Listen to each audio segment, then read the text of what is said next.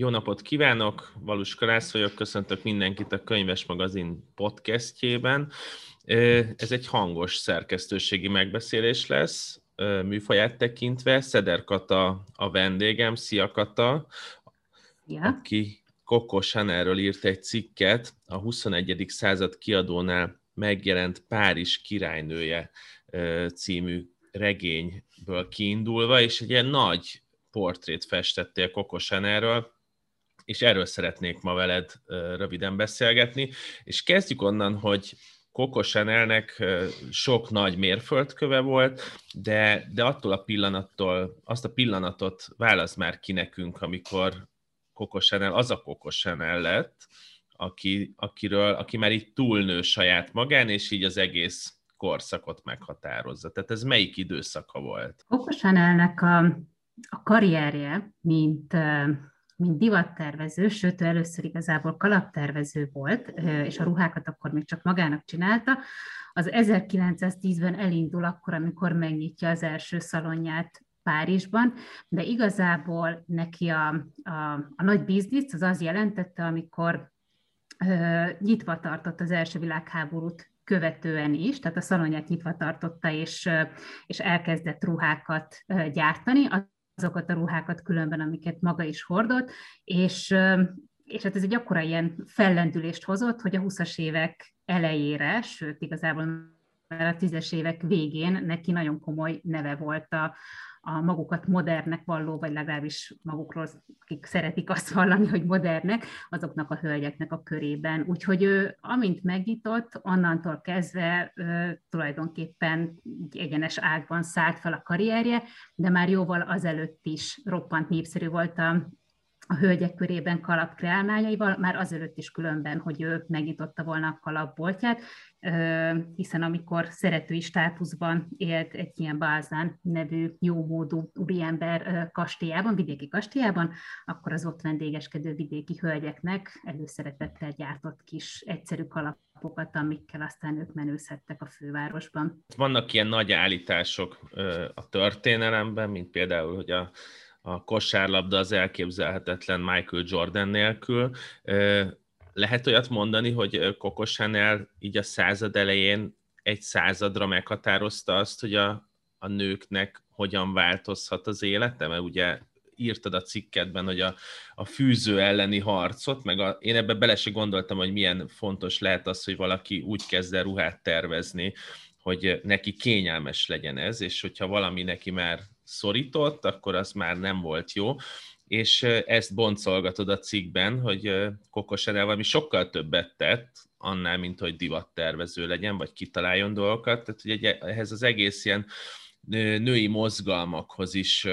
tudott csatlakozni. Tehát a 20. század elképzelhetetlen Kokosanel nélkül? Szerintem elképzelhetetlen, de ez lehet, hogy egy elfogult vélemény a részemről. Számomra az volt benne nagyon-nagyon izgalmas, miközben így jó pár forrásból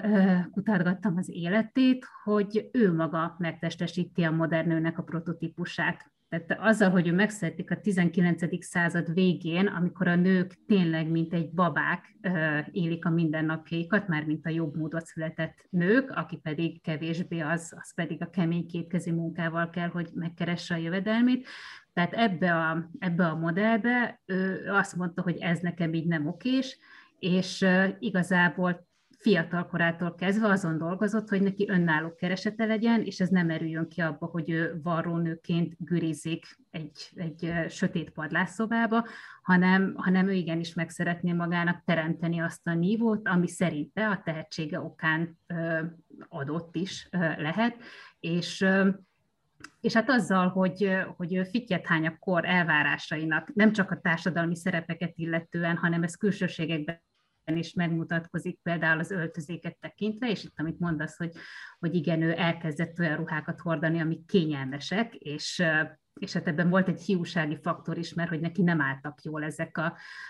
nagyon szűkre szabott sziluettek, amiket a korabeli fényképekről jól ismerünk, és ott pedig így ámulunk, hogy úristen, micsoda derás, dereka volt a nőknek, de hát ez a fűzőnek volt köszönhető, ami nagyon komoly testi elváltozásokat és szerű problémákat is okozott különben. Tehát, hogy neki ez eleve nem is állt jól, másrészt meg hogy mi a fenének kényszerítse bele magát egy ilyen ruhába, amikor hordhatnak kényelmesebb darabokat is, úgyhogy ő előszeretettel öltözködött az aktuális partnereinek a, a ruhatárából, és hozza aztán később a női ruházkodásba is olyan anyagokat és megoldásokat, amik korábban csak a férfi öltözékre voltak jellemzőek.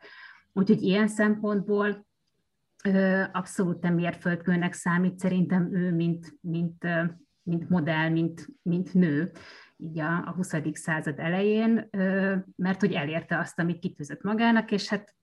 szerintem rásütnénk a billogat, hogy karrierista, aki a munkájának él, és, és nincs családja, és nem is volt családja, de hogy ez akkor egy akkora kuriózum volt, ami, amiért különben még ma is vezetőnőként valószínűleg megkapnád ugyanezeket a kritikákat. Igen, az, azt ott említsük meg szerintem, hogy a, mondtad a gyerekkorát, de hát ez egy ilyen ultra brutál gyerekkor volt, mert amikor a 19. század végén megszületik, akkor 12 éves korában meghal az anyja, árvaházba adják őt, őt is, tehát hogy egy rögtön az elején megtanulja azt, hogy milyen magára maradni az embernek, és valahogy azok a történetek, amiket megemlítesz, akár a, a világháború, akár ez a kedvencem, ez a náci kém volt a kérdéskör, vagy akár az, hogy hogyan menedzseli és használja a férfiakat maga körül, az mind azt mutatja, hogy neki tényleg nagyon erős elképzelése volt arról, hogy hogy szeretné felépíteni a saját életét. Erről, erről mit gondolsz? Például ez a, világháborús náci kémes sztori, vagy másfajta ilyen szélsőséget is lehet mondani, miközben egy tök menő divattervező. Neki a második világháborús évei azok azért mind a mai napig elég komoly vitákat generálnak, és hát ezt tehát tök nehéz szerintem egy olyan korról beszélni, és ott értékítéletet mondani az embereknek a, a, az attitűdjéről, az adott helyzethez, hogy, hogy nem vagyunk benne, tehát mondjuk nem kell élethalál helyzetekről döntenünk nap mint nap. Ő persze ilyen egyáltalán nem fenyegett, és neki különben ezekben az években a, az élettársa szeretője az egy harmadik irodalom béli diplomata volt, aki különben már évtizedekkel korábban is Párizsban működött és ott székel, tehát ismerték ők egymást korábban, aztán ugye változtak a, szelek Németországban, és, és aztán onnantól kezdve ez az úriember a harmadik birodalomnak lett a, az egyik ilyen külügyi ataséja, és akkor, amikor így a szemére vetették, hogy miért, miért barátkozik ilyen emberekkel, akkor, akkor hát erre is volt természetesen egy jó replikája, ami mondjuk nem tőle származik, hanem egy korabeli színésznő, akit szintén ez a vád ért vágta vissza a nyilvánosságnak, hogy hát nem kellett volna őket beengedni, mármint a, a, a német csapatokat, ugye Franciaországban egy kollaboráns kormány működött, tehát innen meg volt osztva az ország, voltak az ellenállók Gaulle vezetésével, és voltak a rezsim kiszolgálóinak vélt megszállt területen élő emberek, többek között például Párizs is ide tartozott. Tehát a második világháborús tevékenységét azt egyrészt ez a történet övezi, hogy ő igazából azzal, hogy ott maradt a Ritz nem költözött ki, és az volt a nácik főhadiszállása, itt tűzközelben volt, és biztos, hogy, hogy hogy szolgáltatott információkat, és, és nekik dolgozott. A másik történet viszont az, hogy neki egy korábbi kapcsolata révén nagyon jó viszonya volt az angol felsőbb körökkel, például Winston Churchill-lel, és hogy, hogy Chanel erősen gondolkodott azon, hogy mi az, amit ő itt el tudna indítani ebből a személyes befolyás lehetőségből adódóan, és hogy erre is vannak dokumentumok, hogy ő járt Spanyolországban, amikor Churchill ott volt, csak éppen nagy beteg volt, és így nem tudtak találkozni, tehát hogy neki volt egy terve, és volt egy fedőnevés ebbe az akcióba, hogy, hogy hogyan fogja előmozdítani a, a kiugrás, vagy a, vagy a nem tudom minek a lehetőségét. Jó, de ez mekkora álom volt akkoriban? Tehát, hogy ezt hogy, hogy képzeljük el? Tehát, hogy most uh, úgy képzeljük el, mint egy ilyen kémfilmben, hogy valaki elkezdi kijárni a saját történetét, és akkor egy kicsit ilyen tarantínos az egész, mert ezért teljesen komolyan nehéz venni, vagy, vagy ez már maga a show műsor, ami, ami ő maga, mert hogy végül is a cikked az arról szól, hogy állandóan kitalált egy csomó mindent magáról, és nagyon nehéz megállapítani, hogy mi a valódi ember, és mi az a, mi az a most nevezzük médiaterméknek, vagy kulturális terméknek, ami maga Coco Chanel. elvileg különben ez is dokumentált, hogy ő, hogy ő erről levelezett, ő ezekről egyeztetett, ez elő volt készítve, és ugye az is köztudott más háborúval foglalkozó írásokból, hogy, hogy a német vezetésen belül is volt egy olyan szándék, főleg akkor, amikor már a háború utolsó éveit taposták, és látszott, hogy az erőviszonyok azok így véglegesen kezdenek a, a harmadik birodalom ellen ö, fordulni, vagy hát nem a javára, hogy, ö, hogy olyan fegyver kötési, békekötési lehetőségeket mozdítanának elő, amik jobb tárgyalási pozíciót biztosítanak majd számukra akkor, amikor esetleg leteszik a fegyvert. Tehát, hogy voltak ilyen törekvések, úgyhogy ő, Úgyhogy ez, hogy mennyire igaz, hát valószínűleg ez különben van igazságtartalma, azt a cikkben is megemlítem, meg, meg különben ez az általad tehát ez az említett könyv is, ami a 21. századnál jelent meg, ez is úgy kezdődik, hogy akkor, amikor viszont vége lett a háborúnak, és, és Fár is felszabadult, akkor ugye rengeteg megtorlás volt a kollaborációval vádolt emberek kárára. Felszabadulást követően nála is megjelentek a, a az igazságosztók, hogy akkor most beszélgessünk el erről az elmúlt pár évről, és, és fogdába került, akkor állítólag Churchillnek a személyes közbenjárásának köszönhette azt, hogy nagyjából fél nap után ő már ott lehetett a szalonjában megint, és, és nem hurcolták meg jobban annál, mint, ami, mint amit mondjuk a Chanel név rovására fel lehetett írni az későbbi években. Tehát, hogy nem került bíróság elé, nem volt tárgyalás, ő ezt különben később bánta is, mert hogyha lett volna egy tárgyalás, akkor úgy gondolt, hogy ez tisztára mosta volna a nevét, és nem pedig azon kell ö, fáradoznia, hogy, hogy a Chanel név megint olyan jól hangzó legyen, mint mondjuk a háború előtt volt. A, hogyha három dolgot fel kéne sorolnod ö, Chanel től, tehát ez a parfüm, ruha, nem tudom mit, tehát hogyha hármat kell felsorolni, akkor mi lenne az a három, ami óriás hatással volt a 20. századra, vagy akár a te életedre? Az én életemre kevésbé, mert Chanel darab az nincs egy se, de akkor maradjon a 20. század. Marad a 20. század, jó szerintem az emancipált dolgozó nő, akinek van karrierje, az, az egyértelműen egy olyan dolog, amit, amit lehet chanel azonosítani. De a ez más... a, bocsánat, a saját személyes története miatt, vagy azért, ahogy ezeket a nőket egyen reálisabban és valóságosabban képzelte el a mindennapokban? Szerintem mind a kettő, és neki az volt a nagyon-nagyon nagy előnye, állítólag különben egy szuperintelligens nő volt, nem túl művel, de hát ez jön abból is, amilyen iskoláztatásban ő részt tudott venni, illetve illetve amilyen családból származott, tehát ezt neki mind felnőttként kellett összeszedni azt a műveltséget és tudást, amit, amit aztán nagyon ügyesen kamatoztatott, viszont nagyon jól ráérzett arra, hogy, hogy, hogy mi kell a nőnek, hiszen ő maga is ugye dolgozó tevékeny asszonyként élte az életét, Úgyhogy szerintem mindkettő szempontjából megállja ez a helyét, hogy egy kiszolgálta azokat a társadalmi változásokat, vagy pontosabban felismerte azokat a társadalmi változásokat ideje korán, amik a második vagy az első világháborúval elkezdődtek, pontosabban felgyorsultak, és akkor itt ugye a női emancipáció az, ami, ami most az ő szempontjából különösen érdekes, és ő ezekre tudott válaszokat, megoldásokat szolgálni. Tehát azzal, hogy, hogy mondjuk elkezdődött az első világháború, és a férfiak bevonultak katonának, és ott maradt egy csomó munka, amire, amire embert kellett keresni, és hát ki más, hanem a nőket állítjuk be a sorba, vagy pedig, ha csak arról beszélünk, hogy, hogy mondjuk nincs ott a cseléded, vagy a, a szobalány, aki elvégezze veled, vagy helyetted a házi munkákat, és ezt a házi munkát te nem fogod tudni fűzőbe, meg földigérő szoknyában, meg fidres-fodros, pugyos ruhákban megoldani. Tehát ő ezekre olyan válaszokat adott, amik,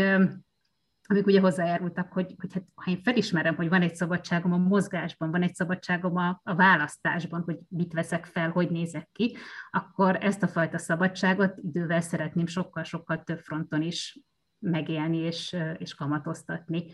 És akkor itt már bejön az is, ami szintén Chanelnek a, a hozománya, hogy mondjuk nőként miért ne hordhatnál nadrágot, vagy, vagy miért ne hordhatnál zakót, vagy, vagy kosztümöt, vagy, vagy például a rövid haj, ami szintén nem az ő kreálmánya, de ő teremtett belőle divatot, hogy Ugye ez is csak egy olyan dolog, ami rengeteg elfoglaltságot, vagy rengeteg időt veszel neked a napi rutinodból, hogy, hogy ezt az óriási hajkoronát, ami akkor divat és elvált volt a nőktől, azt te rendbe tartsad, és mindig olyan legyen, hogy férjet, ha rád néz, akkor, akkor büszkélkedhessen veled. Tehát, hogy, hogy ő ezek ez egy nagyon jó modell volt, és, és tényleg a saját nem csak a saját ruháinak, hanem is kreálmányainak, hanem annak a szellemiségnek, amit ő képviselni akart, annak, annak tökéletes cégéreként is működött. Ami nekem még nagyon érdekes volt a cikkedben, ebben a Chanel jelenséggel kapcsolatban, az az, hogy, hogy ez a nő ez abból a szempontból is ki volt találva, hogy voltak ilyen iszonyú erős bombójai, ilyen egymondatos frappáns dolgai, amiket így 2021-ben a, a Twitter meg az Instagram világában már egyfelől ismerhetünk, mert ezeket idézetként használják, de azért ismerhetünk, mert ebben a korban a legkönnyebb ezeket újra hasznosítani hogy, hogy lehet, tehát ezt ennyire tudatosan kitalálta, hogy mondani kell ilyen mondatokat, amik így az, amiket az újságírók megjegyeznek, amiket így kapcsolatnak hozzá, mert ez tényleg csak a, a ilyen személyes márka kommunikáció akadémián tanítják az embernek, hogy hogyan kreálja meg saját magát, és ebben a cikkben azt állított, hogy ez tökre ki volt találva, hogy, hogy mit és hogyan kell mondania.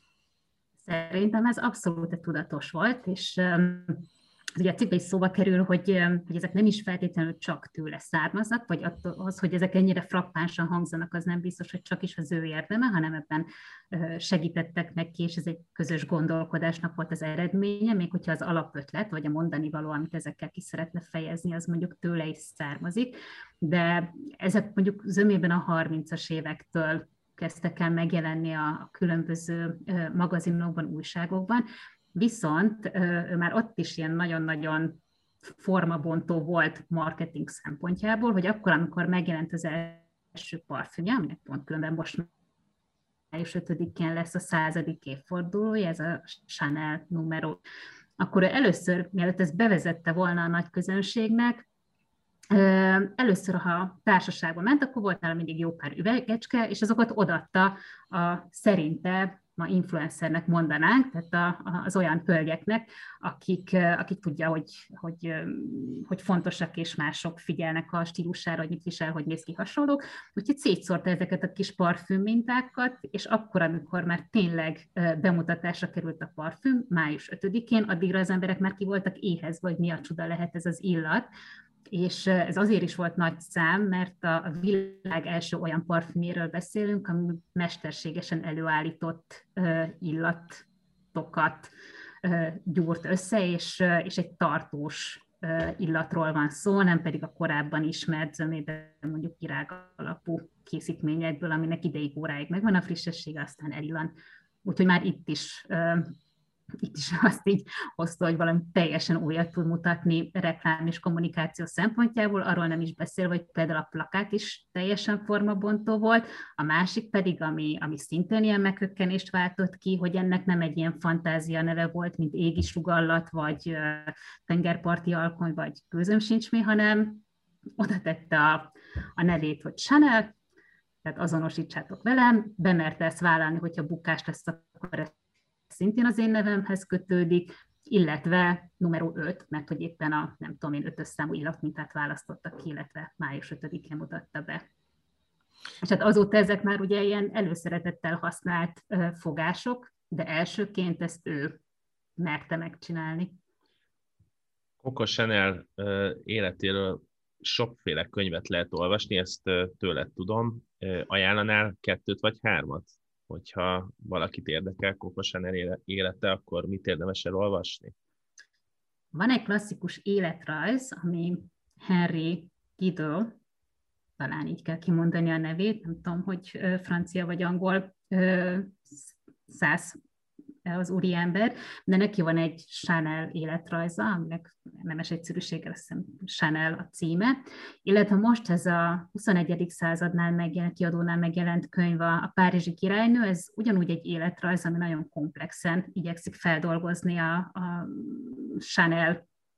életművet. Ez viszont egy ilyen regényes, tehát egy ilyen fiktívebb irányból közelít, úgyhogy attól függően, hogy ki mit szeret, vagy az inkább tényeket közlő